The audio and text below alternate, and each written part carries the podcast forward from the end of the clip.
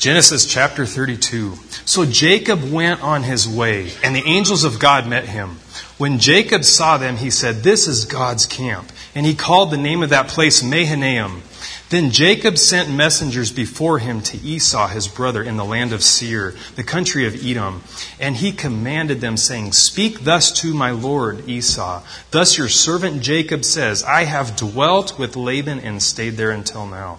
I have oxen, donkeys, flocks, and male and female servants, and I have sent to tell my Lord that I may find favor in your sight. Then the messengers returned to Jacob, saying, We came to your brother Esau, and he also is coming to meet you, and 400 men are with him. So Jacob was greatly afraid and distressed, and he divided the people that were with him, and the flocks and herds and camels, into two companies. And he said, If Esau come to the one company and attacks it, then the other company which is left will escape. Then Jacob said, O God of my father Abraham, and God of my father Isaac, the Lord who said to me, Return to your country and to your family, and I will deal well with you.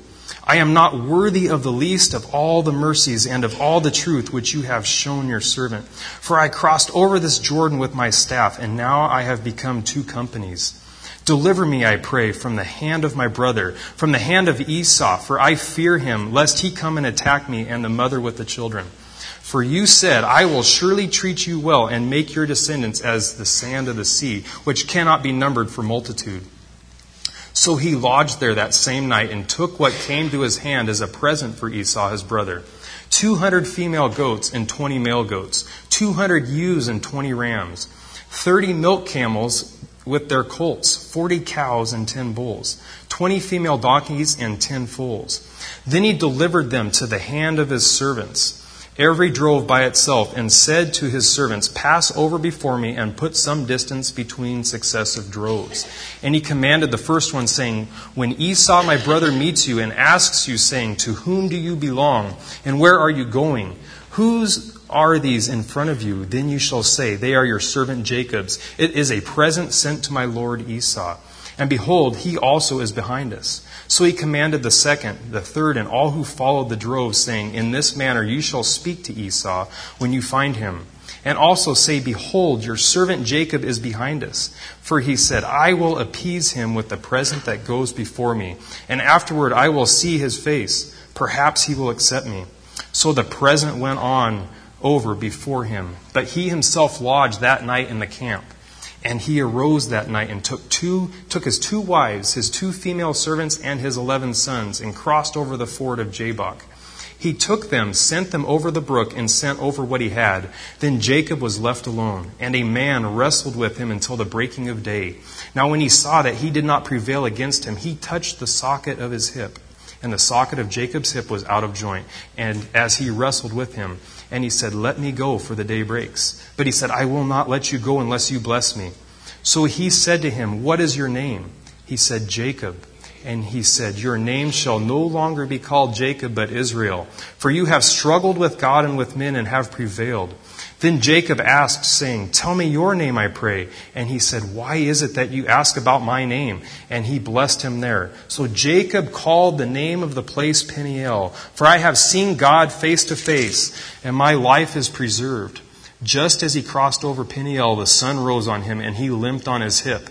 Therefore, to this day, the children of Israel do not eat the muscle that shrank, which is on the hip socket, because he touched the socket of Jacob's hip in the muscle that shrank. Let's pray. Lord, I just ask that you would uh, lead us this morning. I ask, Lord, that you would just show us what you have to say in your word. Lord, I ask that it would uh, touch hearts. I ask, Lord, that your word would be true to everybody here, Lord, that they would not be able to walk out of these doors without knowing what you have to say to them, Lord. In your name I pray. Amen.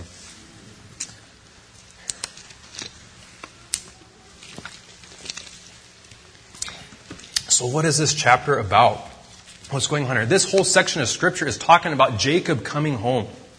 Jacob's coming home. So what we need to do is figure out, we need to lead up to this point and ask ourselves some questions. We need to figure out where is Jacob at in his life at this point. So these are the questions I think we need to ask just to get started. We got to go. Who is Jacob? Where is where is where is his home? If he's coming home, where is he where where where is he where is his home at? Where has he been? Why was he gone? What has Jacob been doing there? How long has he been gone? And why is he going back? So let's take a look at those. So, who is Jacob? Jacob is the son of Isaac and Rebekah. He's the younger twin brother to Esau. Now, Jacob is the son of Isaac, who's the son of Abraham. So, Abraham, Isaac, and Jacob, the patriarchs. That's this Jacob. That's who this Jacob is. So, where is his home? Where is he heading back to? He's heading back to the land of Canaan, to the promised land. That's where he's heading home to. So, where has he been? He's been in Padanaram at his uncle Laban's house, so Rachel's brother's house. That's where he's been. Now, why was he gone? I think this is the question that has to, we have to answer to see why this whole chapter takes place. So, why was he gone? If you look back in Genesis chapter 27, we looked at it a few Wednesday nights ago if you guys were here. Jacob had deceived his blind dad Isaac. He had tricked him into thinking that he was Esau so that he could get the blessing. So he stole the blessing from Esau. And when Esau found out about this, Esau wanted to kill him. That is why Jacob had to run. Jacob had to run for his life. He was depending on his own ability to run. So ultimately, why did Jacob have to run for his life?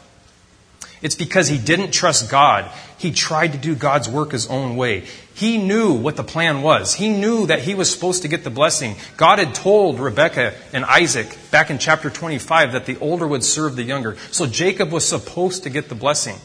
But Isaac, his dad, wanted to give it to Esau because Esau was his favorite son. He was going to usurp God's authority and just do what he wanted to do. So Jacob decided with his mom Rebekah, we're going to trick dad and steal the blessing.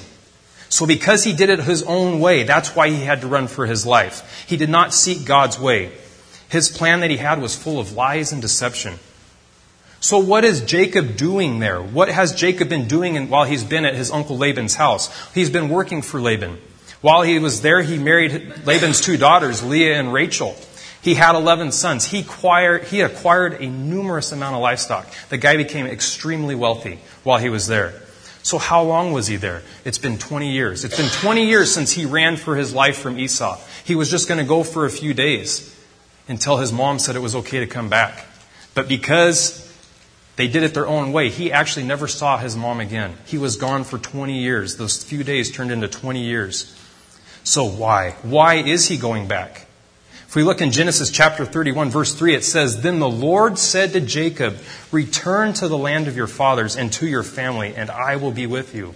In verse 13 of the same chapter, it says, I am the God of Bethel, where you anointed the pillar and where you made a vow to me.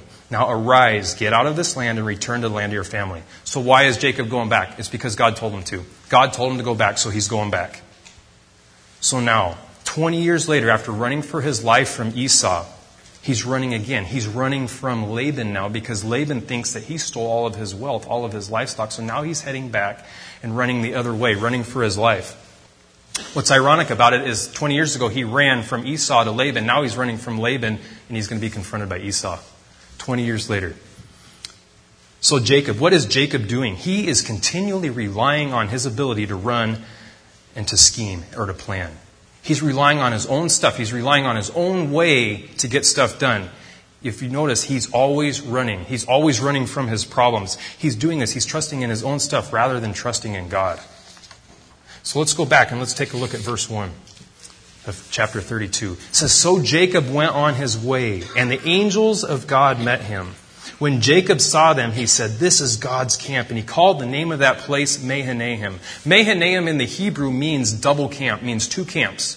So what did God do for him? God allowed Jacob to see that he had an army of angels surrounding him, that he was protecting him, that he was, they were traveling with him. He let God, or God let Jacob see that he had that there with him. So where else? Where else have we seen God opening the eyes of people so that they can see the angels that he has around him? If you want to flip with me over to 2 Kings chapter 6, verse 8.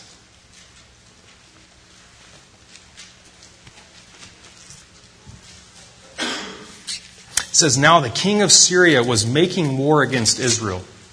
And he consulted with his servants, saying, My camp will be in such and such a place. And the man of God sent to the king of Israel, saying, Beware that you do not pass this place, for the Syrians are coming down there. Then the king of Israel sent someone to the place of which the man of God had told him. Thus he warned him, and he was watchful there, not just once or twice. So this has happened many times. What's going on is the king of Assyria, or king of Syria at this time is Ben Hadad.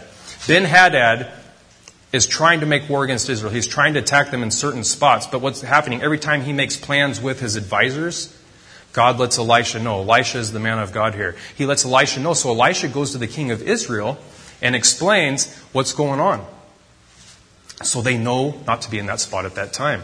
So Ben Hadad thinks, hey, I've got a spy inside my own council, inside my own advisors. So what does he do? He says, Therefore, the heart of the king of Syria was greatly troubled by this thing, and he called his servants and said to them, Will you not show me which one of us is for the king of Israel? And one of his servants said, It's none, my lord, O king, but Elisha the prophet who is in Israel tells the king of Israel the words that you speak in your bedroom. So what's he doing? He's saying, You know what? It's Elisha. Elisha knows everything you're saying. So he said, Go and see where he is, that I may send and get him. So what does Ben Hadad want to do? He says, If I can eliminate Elisha, I eliminate my problem. I eliminate my problem and I can go attack Israel and, and conquer them what he does not think about, if you think about it, the Lord has revealed every plan so far to Elisha. Why wouldn't he reveal that he's going to come attack him as well? And he does. See, Elisha is a man of faith. He trusted in the Lord. And we can see that because the town that he's in, he's in Dothan. If he knows that the king of Syria is coming after him, why wouldn't he go a few miles to the uh, north to uh, uh, to, I can't remember the name of the town. well, to the, to the town where it's the capital, to Samaria. He's going to Samaria. Why doesn't he go to Samaria where it's a fortified city? It's got fortified walls. He's in a small town of Dothan. It's because he trusts the Lord. He knows that uh, he's safe. He's safe because the, he's a man of God. He fears God. He fears the Lord. He knew that God was watching out for him. So let's look in verse, verse 14. It says, Therefore he sent horses and chariots and a great army there, and they came by night and surrounded the city. And when the servant of the man of God arose early and went out, there was an army surrounding the city with horses and chariots. And his servant said to him, Alas, my master, what shall we do? So he answered, Do not fear, for those who are with us are more than those who are with them. And Elisha prayed and said, Lord, I pray, open the eyes that he may see. Then the Lord opened the eyes of the young man, and he saw, and behold, the mountain was full of horses and chariots of fire all around Elisha. So what did Elisha do? What did Elisha pray? He's got a servant that's panicking. He's got a servant that's, you know what, he's going out that morning and he sees that the whole town's surrounded by an army, and he knows that army is there for Elisha. So what does he do? He's panicking. So what does Elisha pray though? I mean, what would we pray for somebody if somebody comes in here and they're panicking? Aren't we going to pray, Lord, calm their hearts? Calm their fears? It's not what Elisha prays. Elisha prays, open his eyes. Why? Why does Elisha pray to open his eyes?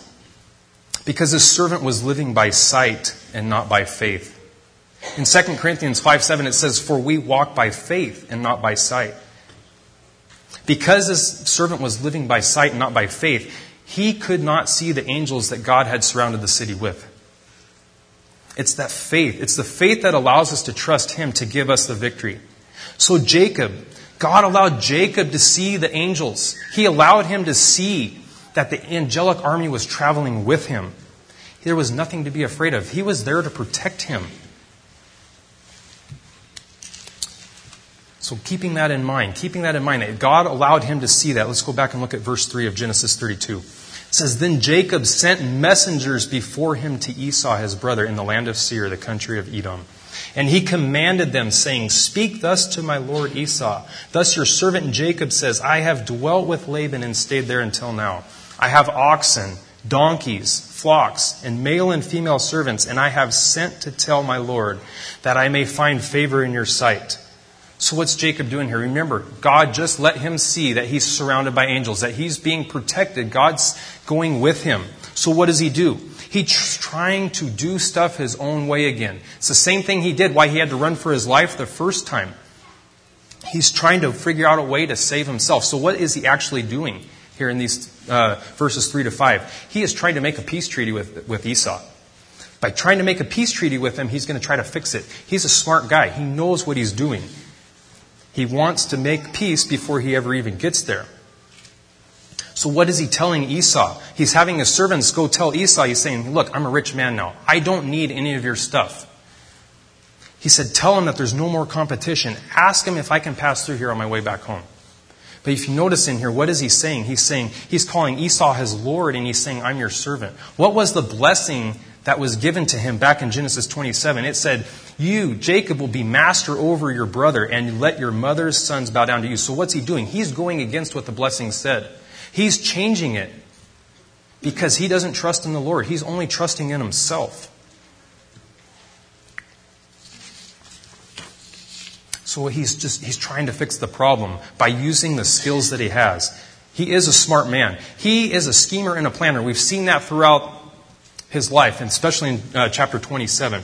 He knows how to manage people and livestock. This is what he's done for the last 20 plus years. He's managed people and livestock for his uh, father in law Laban.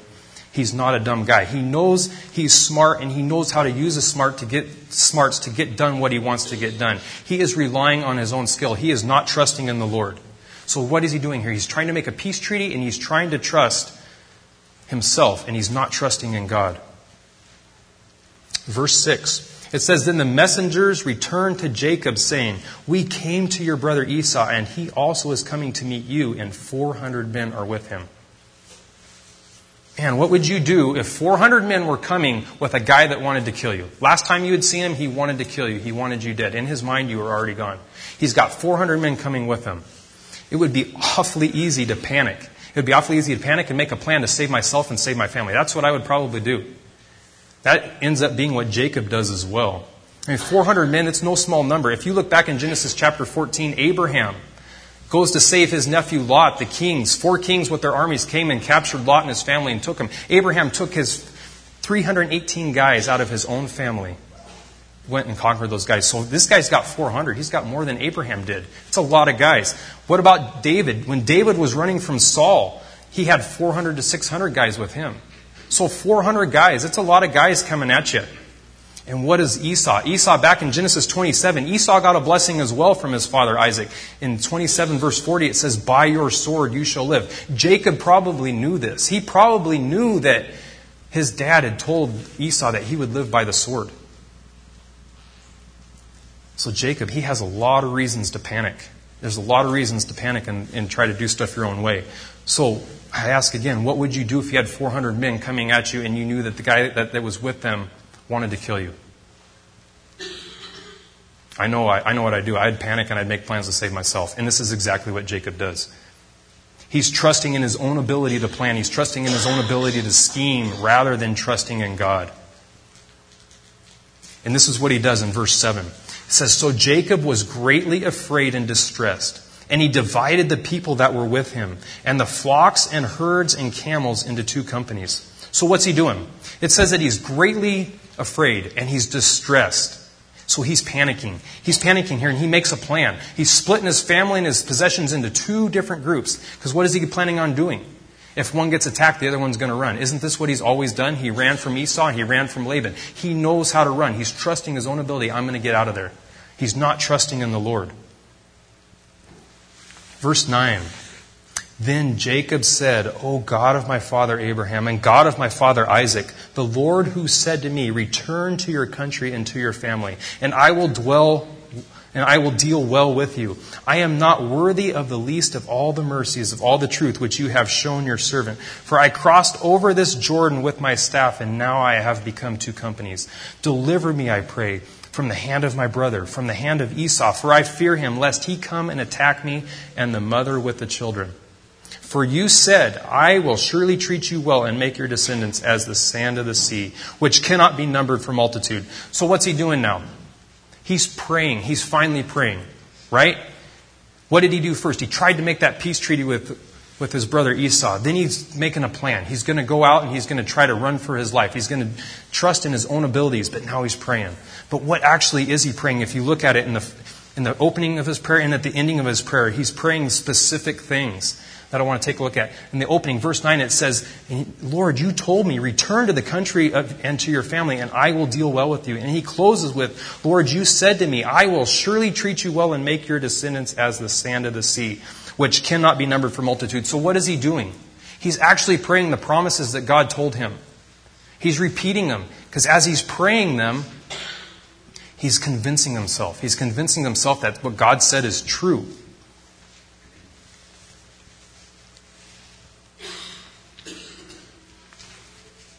He's saying, Lord, you told me to go home and you would take care of me. He's saying, Lord, you said my family would be as numerable as the sand. At this point, he only has 11 sons.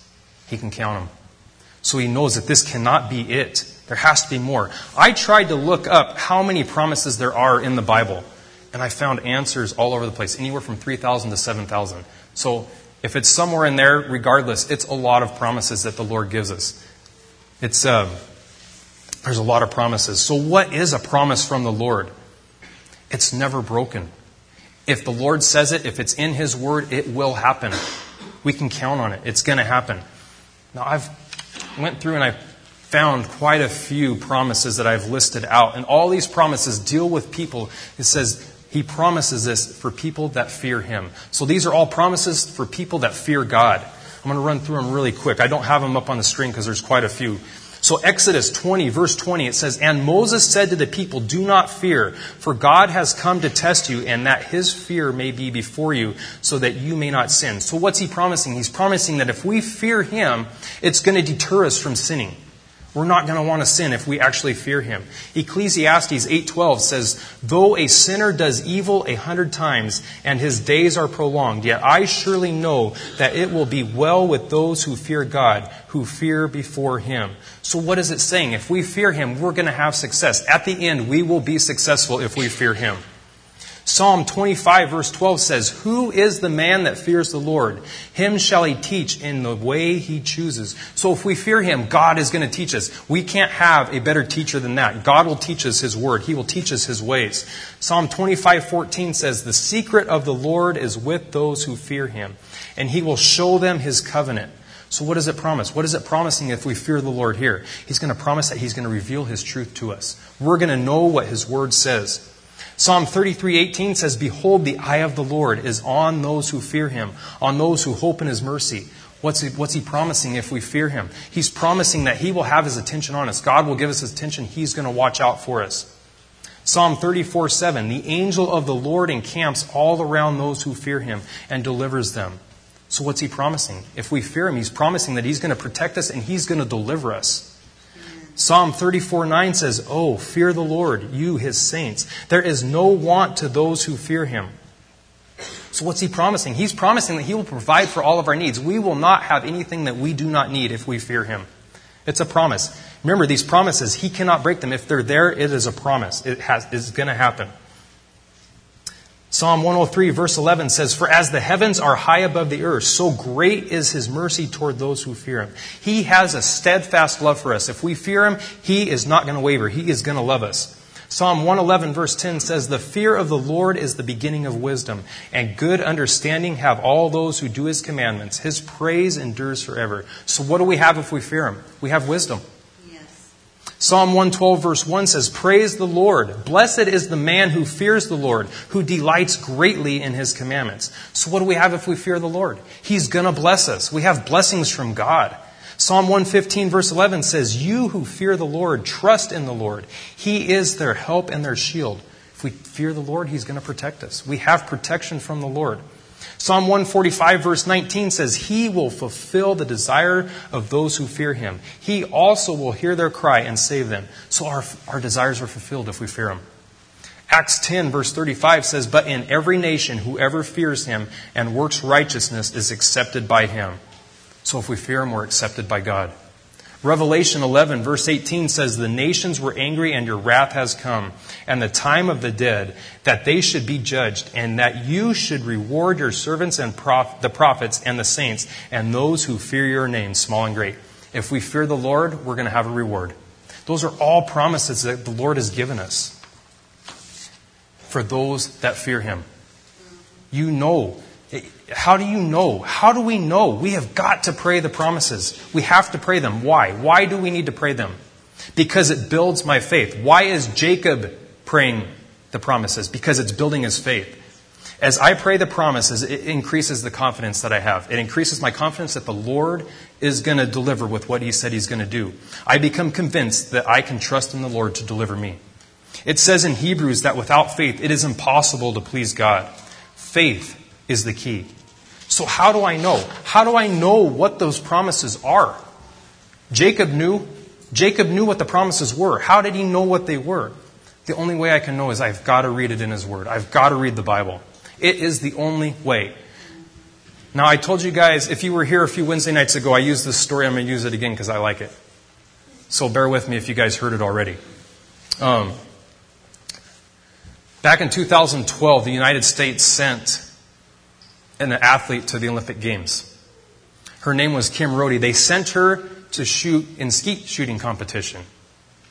She won the gold medal when she went. Not only did she win the gold medal, she broke the Olympic record shooting 99 out of 100 targets. It's a pretty good accomplishment. Not only that, she, that was her fifth consecutive Olympics she competed in. She medaled in all five Olympics. So if she medaled in all five Olympics, no other American has ever done that. This is why I like this story, because she was, asking, she was asked in an interview, How do you set yourself apart from the others? And her answer is extremely simple. Her answer was, I shoot 500 to 1,000 rounds every day. That was her answer. That's it. So think about that a little bit. She shoots 500 to 1,000 rounds every day. What does that take? It takes discipline. You have to have discipline to go out every day. She doesn't miss a day. That's why she's won five Olympics in a row. It takes discipline. It takes dedication. If you do the math over those 20 year time span where she was shooting in all those Olympics, she had to shoot somewhere between three and a half and seven million rounds. It's crazy. Now, if we look at God's Word, in the New King James Version, there is approximately 358,000 words. If we were to read a thousand words a day, how long would it take to read a thousand words? Even if you read slow like myself, at 50 words a minute, it's only 20 minutes. 20 minutes to read a thousand words a day. How long would it take to get through the whole Bible at 20 minutes a day, at a thousand words a day? She shoots a thousand rounds. Can't we read a thousand words? It'll just take a little over two years. That's it. That's all it would take. Now, I gave a math problem to the kids in Sunday school a little over a year ago. I asked them, I said, How many times do you think you can get through this Bible in your lifetime if you studied a chapter a day? So I asked them, How long do you think we're going to live? And I got answers all over the place. So I said, Let's take it at 80 years. Say God gives us 80 years, and you can read from the day you're born to 80 years, to the end of those 80 years. So obviously the answer is going to be less than this because we cannot read when we're born. If you were to read a chapter a day for those 80 years, you would only get through the Bible 24 and a half times. It's sobering to me.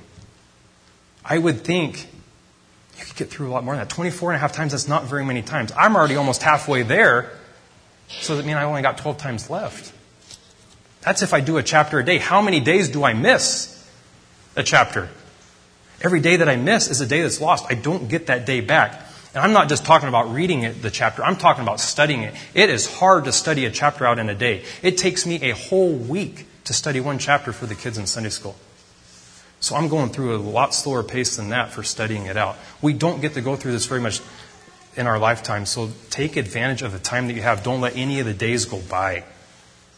So why? Why didn't Jacob pray initially? Why did he trust in his own plans? Why was he trying to run? Why was he trying to scheme? Why was he trying to plan? But then he prays.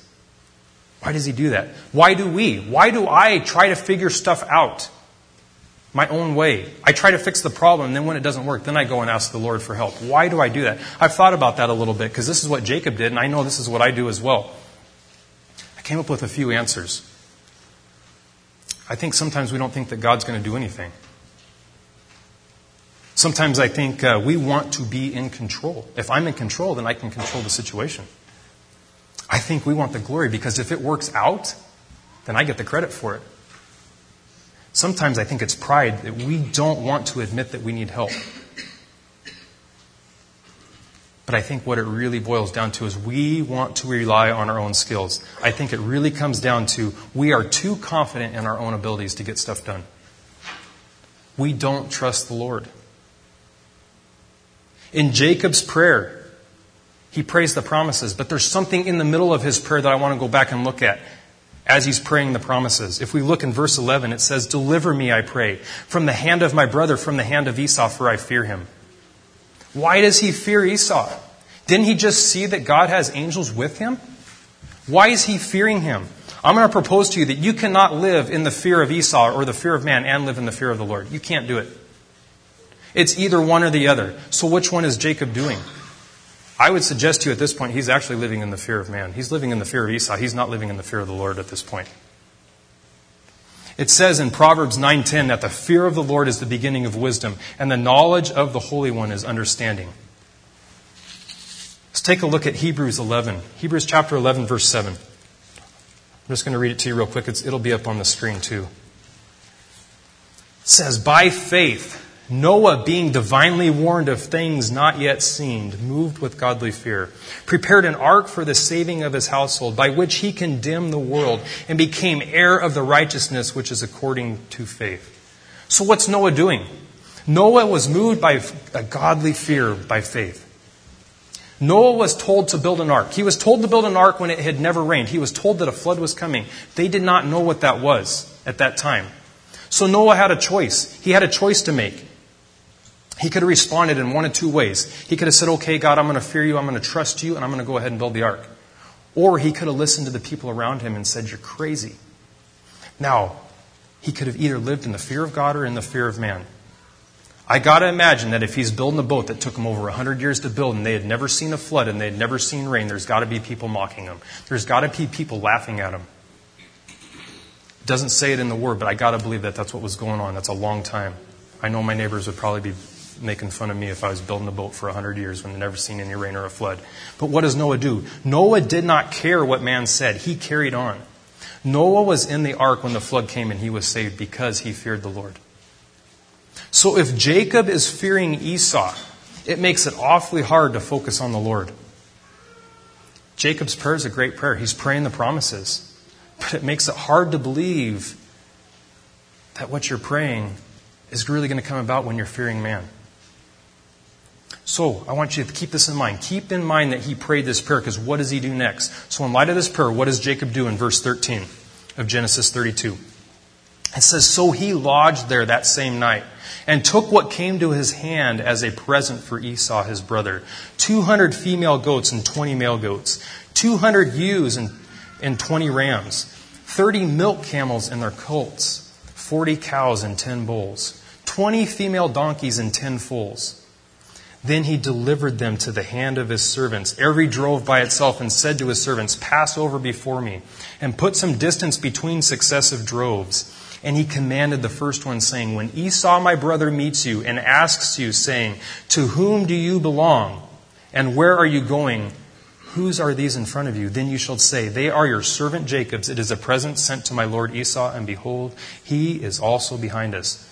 So remember, Jacob had just finished praying. He just finished praying the promises. So what's he doing? Right now, he's going right back to his planning. He's trusting in his own way. He's trying to bribe Esau with a gift. If you add up what these animals, what this gift is worth in today's money, it comes out to about $400,000. He's sending a gift of about $400,000 to try to buy his brother off so that he won't kill him. So instead of trusting in the Lord, Jacob is now trying to rely on his money. He's trying to rely on his wealth to save himself. So, what has Jacob done so far? He's tried, to, he's tried to rely on his smarts. He's tried to rely on his ability to scheme. He's tried to rely on his ability to plan. He's tried to rely on his ability to run from problems. Now he's relying on his wealth. He needs to rely on the Lord. He needs to put his trust in God.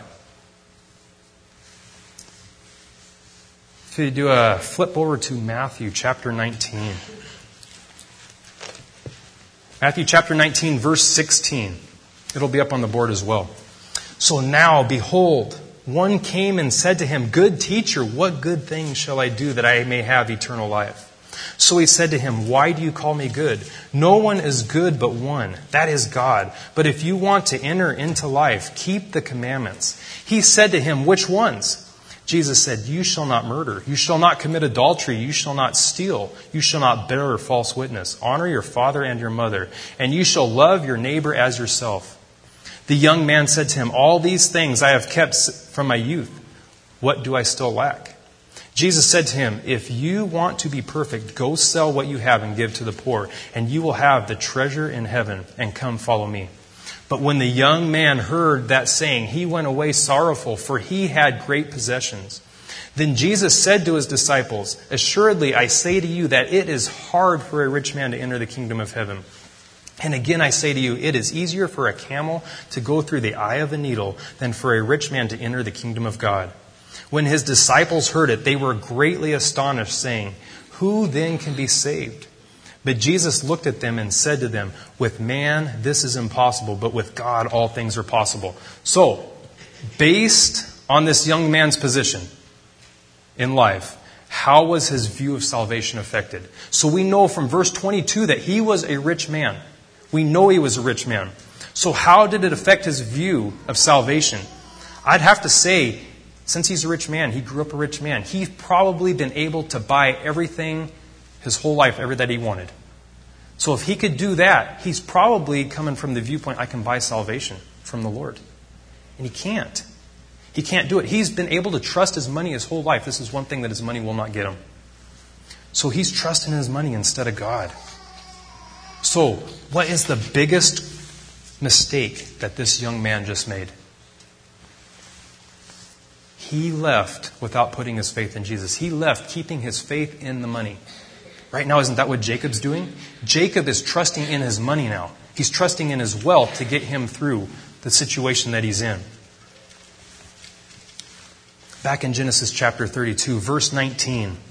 It says, So he commanded the second, the third, and all who followed the droves, saying, In this manner you shall speak to Esau when you find him. And also say, Behold, your servant Jacob is behind us. For he said, I will appease him with the present that goes before me. And afterward I will see his face. Perhaps he'll accept me. So what's he saying here? He's saying, Maybe this gift is going to buy my brother off. Maybe he won't kill me. That's all he's worried about right now. Verse 21, it says, So the present went on over before him, but he himself lodged that night in the camp. And he arose that night and took his two wives, his two female servants, and his eleven sons, and crossed over the ford of Jabbok. So why was Jacob up in the middle of the night? Because he was worrying. He had fear. He knew that he was going to meet Esau tomorrow.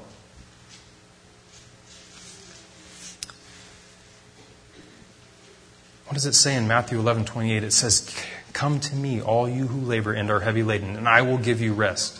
Jacob needs to come to the Lord and trust him. He needs to rely on the Lord for his rest. Let's take a look at Daniel chapter 3. Daniel chapter 3 is about Nebuchadnezzar. When Nebuchadnezzar built a gold statue and had music played and wanted everybody in the land to bow down and worship that statue. So that's what's going on in Daniel chapter 3. Let's pick it up in verse 8. It says, Therefore, at that time, certain Chaldeans came forward and accused the Jews. They spoke and said to King Nebuchadnezzar, O king, live forever. You, O king, have made a decree that everyone who hears the sound of the horn, flute, harp, lyre, and psaltery, in symphony with all kinds of music, shall fall down and worship the gold image and whoever does not fall down and worship shall be cast into the midst of a burning fiery furnace. There are certain Jews whom you have set over the affairs of the province of Babylon Shadrach, Meshach, and Abednego. These men, O king, have not paid due regard to you. They do not serve your gods or worship the gold image which you have set up. Then Nebuchadnezzar, in rage and fury, gave the command to bring Shadrach, Meshach, and Abednego. So they brought these men before the king. Nebuchadnezzar spoke, saying to them, Is it true, Shadrach, Meshach, and Abednego, that you do not serve my gods or worship the gold image which I have set up? Now, if you are ready at the time you hear the sound of the horn, flute, harp, lyre, and psaltery, in symphony with all kinds of music, and you fall down and worship the image which I have made, good. But if you do not worship, you shall be cast immediately into the midst of a burning fiery furnace. And who is the God who will deliver you from my hands? So these guys, they, Shadrach, Meshach, and Abednego, they have a choice to make right now. They can either fear God or they can fear man. They can either fear God or they can fear Nebuchadnezzar. Nebuchadnezzar said he's going to throw them into the fiery furnace, so what are they going to do? What does it say in Exodus 20, verse 3? It says, You shall have no other gods before me. In Exodus 20, verse 4, it says, You shall not make for yourself a carved image. You shall not bow down to it. So, what's Nebuchadnezzar asking him to do? He's asking him to break the Lord's command. So, who are they going to trust? Verse 16, it says, Shadrach, Meshach, and Abednego answered and said to the king, O Nebuchadnezzar, we have no need to answer you in this matter. If that is the case, our God, whom we serve, is able to deliver us from the burning fiery furnace, and he will deliver us from your hand, O king. But if not, let it be known to you, O king, that we do not serve your gods, nor will we worship the gold image which you have set up. They've made their choice. They're going to follow the Lord. They're going to put their hope and trust in him. That's what it's about. Then Nebuchadnezzar was full of fury, and the expression on his face changed toward Shadrach, Meshach, and Abednego. He spoke and commanded that they heat the furnace seven times more than it was usually heated. And he commanded certain mighty men of valor who were in his army to bind Shadrach, Meshach, and Abednego and cast them into the fiery furnace. Then these men were bound in their coats, their trousers, their turbans, and their other garments, and were cast into the midst of the burning fiery furnace. Therefore, because the king's command was urgent and the furnace exceedingly hot, the flame of the fire killed those men who took up Shadrach, Meshach, and Abednego. And these three men, Shadrach, Meshach, and Abednego, fell down, bound into the midst of the burning fiery furnace. So, leaves me to ask a question Who put them in the furnace? If the guys that the mighty men of valor died going up to the furnace, who put Shadrach, Meshach, and Abednego in the furnace? They did themselves. They walked in. They had to walk in if those guys died and couldn't even make it to the furnace. So if they walked in, that's how much they trusted God. They didn't know if they were going to burn or not. They just knew that they trusted God for their eternal state. They had fear. They had fear of the Lord. They did not have fear of man. You cannot have fear of man and fear of God. You can have one or the other. You got to choose. Amen. Daniel chapter 6. Let's just flip over a couple pages here to Daniel chapter 6. Daniel chapter 6. In this chapter, Daniel is one of the governors of the land. He's under King Darius. Now, Darius signs a decree that says if anybody prays to anybody other than him for 30 days, they're going to be thrown in the lion's den. So, what does Daniel do? Daniel's got a choice, right? He can either fear God or he can fear King Darius. He chooses to fear God. It says in verse 10, it says, Now when Daniel knew that the writing was signed, he went home and in his upper room with his windows open toward Jerusalem, he knelt down on his knees three times that day and prayed and gave thanks before his God, as was his custom since early days. That was his custom. He was disciplined to pray every day.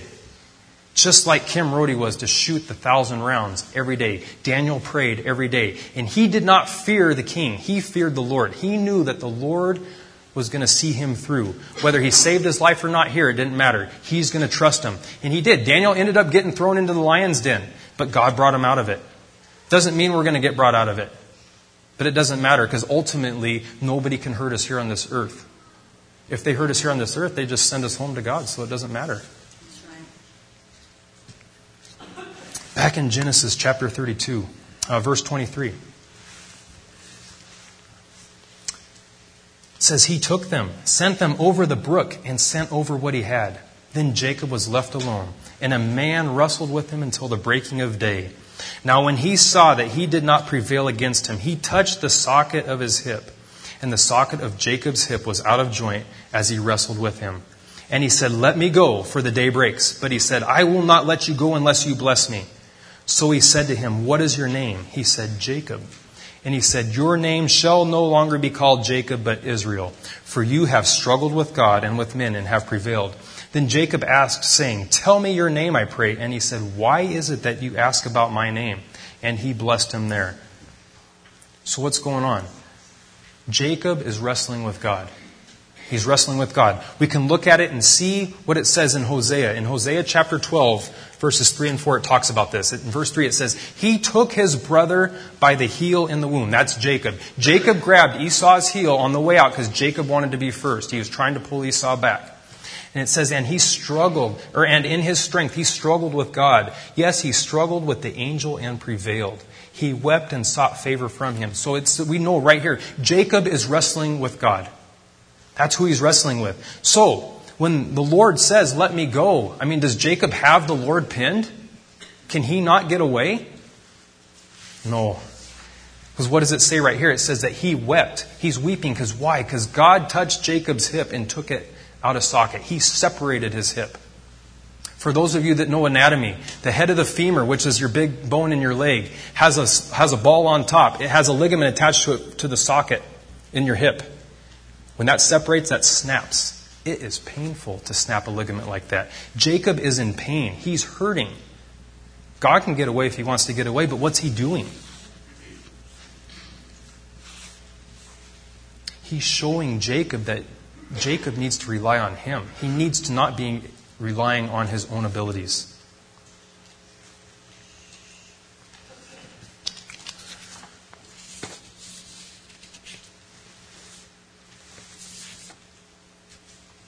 So, why would God, why would the Lord purposefully cause pain in Jacob's life? Seems kind of unfair, doesn't it? Why does he do that? I think the answer is the same answer that we came up with when why do we try to fix our own problems before we go to the Lord in prayer? I think the answer is Jacob was too sure of his abilities.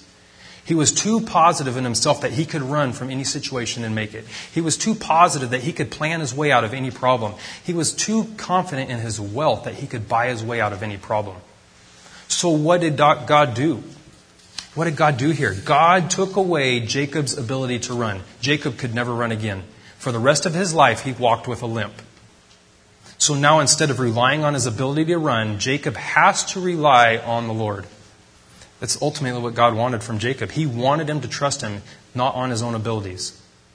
So then, why would God purposefully allow pain in our lives? He wants us to rely on Him. He wants us to trust Him. We can be too reliant on our own strength. We can be too reliant on our own skills on our own intelligence, on our own money. It's easy in this society to bail yourself out with money. It's easy. So God will take it away. If that's what God wants, He'll take it away because He wants us to rely on Him. God needs to take away anything that's hindering us from relying on Him. So, do we trust the Lord in everything? Or do we trust, are we relying on our own abilities? Only you can answer that. Hopefully, we're trusting in the Lord. But do we honestly trust Him in everything? It's hard to do. It's a hard thing to do. Let's go back and look at verse 27 real quick. It says, So he said to him, What is your name? And he said, Jacob. Did God forget? Did he not know who Jacob was? No, he knew who he was. He knew who he was. What is he doing? He's giving Jacob another chance here. He's giving a chance to say who he really is. Because the last time, if you look, the last time Jacob was asked, Who are you? What did he say? Back in 27, chapter 27, his dad, Isaac, asked him, Who are you, my son? And he said, I'm Esau. God's given him a chance to tell him who he really is. He's going to admit. And Jacob does. He finally admits who he really is. He admits that he's Jacob. Yeah, I'm Jacob. I'm a deceiver. I admit who I am. Verse 29 says, Then Jacob asked, saying, Tell me your name, I pray. And he said, Why is it that you ask about my name? And he blessed him there. He, God says, You know who I am. You don't need to ask who my name is. You know who I am. Verse 30. So Jacob called the name of the place Peniel, for I have seen God face to face, and my life is preserved. Just as he crossed over Peniel, the sun rose on him, and he limped on his hip. Therefore, to this day, the children of Israel do not eat the muscle that shrank, which is on his hip socket, because he touched the socket of Jacob's hip in the muscle that shrank. So, what is he doing? He's walking with a limp for the rest of his life. He cannot run from his problems anymore. He has to learn how to rely on God. So, what do his kids see as he comes back across that morning? Remember, they've been on the other side of the river. They see him limping. They're probably going to ask, What happened to you? He's going to say, God touched me. Anytime anybody asks, why are you limping? He's going to say, because God touched me. I have to rely on the Lord now. I cannot rely on my own ability to run anymore. So, is it fair? Is it fair that God will allow pain in our lives? All he wants, he just wants us to trust him. That's what he wants. He is not concerned about our present comfort. He is, a, he is concerned about our eternal state. That's what he's concerned about. He will put us through pain right now to make sure that we're good with him. He knows what we need. He knows what's best for us. We don't see the big picture, but He does. Really, what He wants, He wants us to trust Him and He wants us to rely on Him. So, where are we at? Do we trust the Lord in everything? Or are we trusting on our own abilities? Are we trusting in our own skills? Are we trusting in our own strength? Are we trusting in our wealth? Are we trusting in our intelligence? Or are we trusting the Lord? Only you guys can answer that. Only I can answer that for myself. Why don't you stand? Let's pray. Lord, I thank you for your word. I thank you for the truth of your word, Lord. I just ask, Lord, that you would just let it sit deep in people's hearts this morning.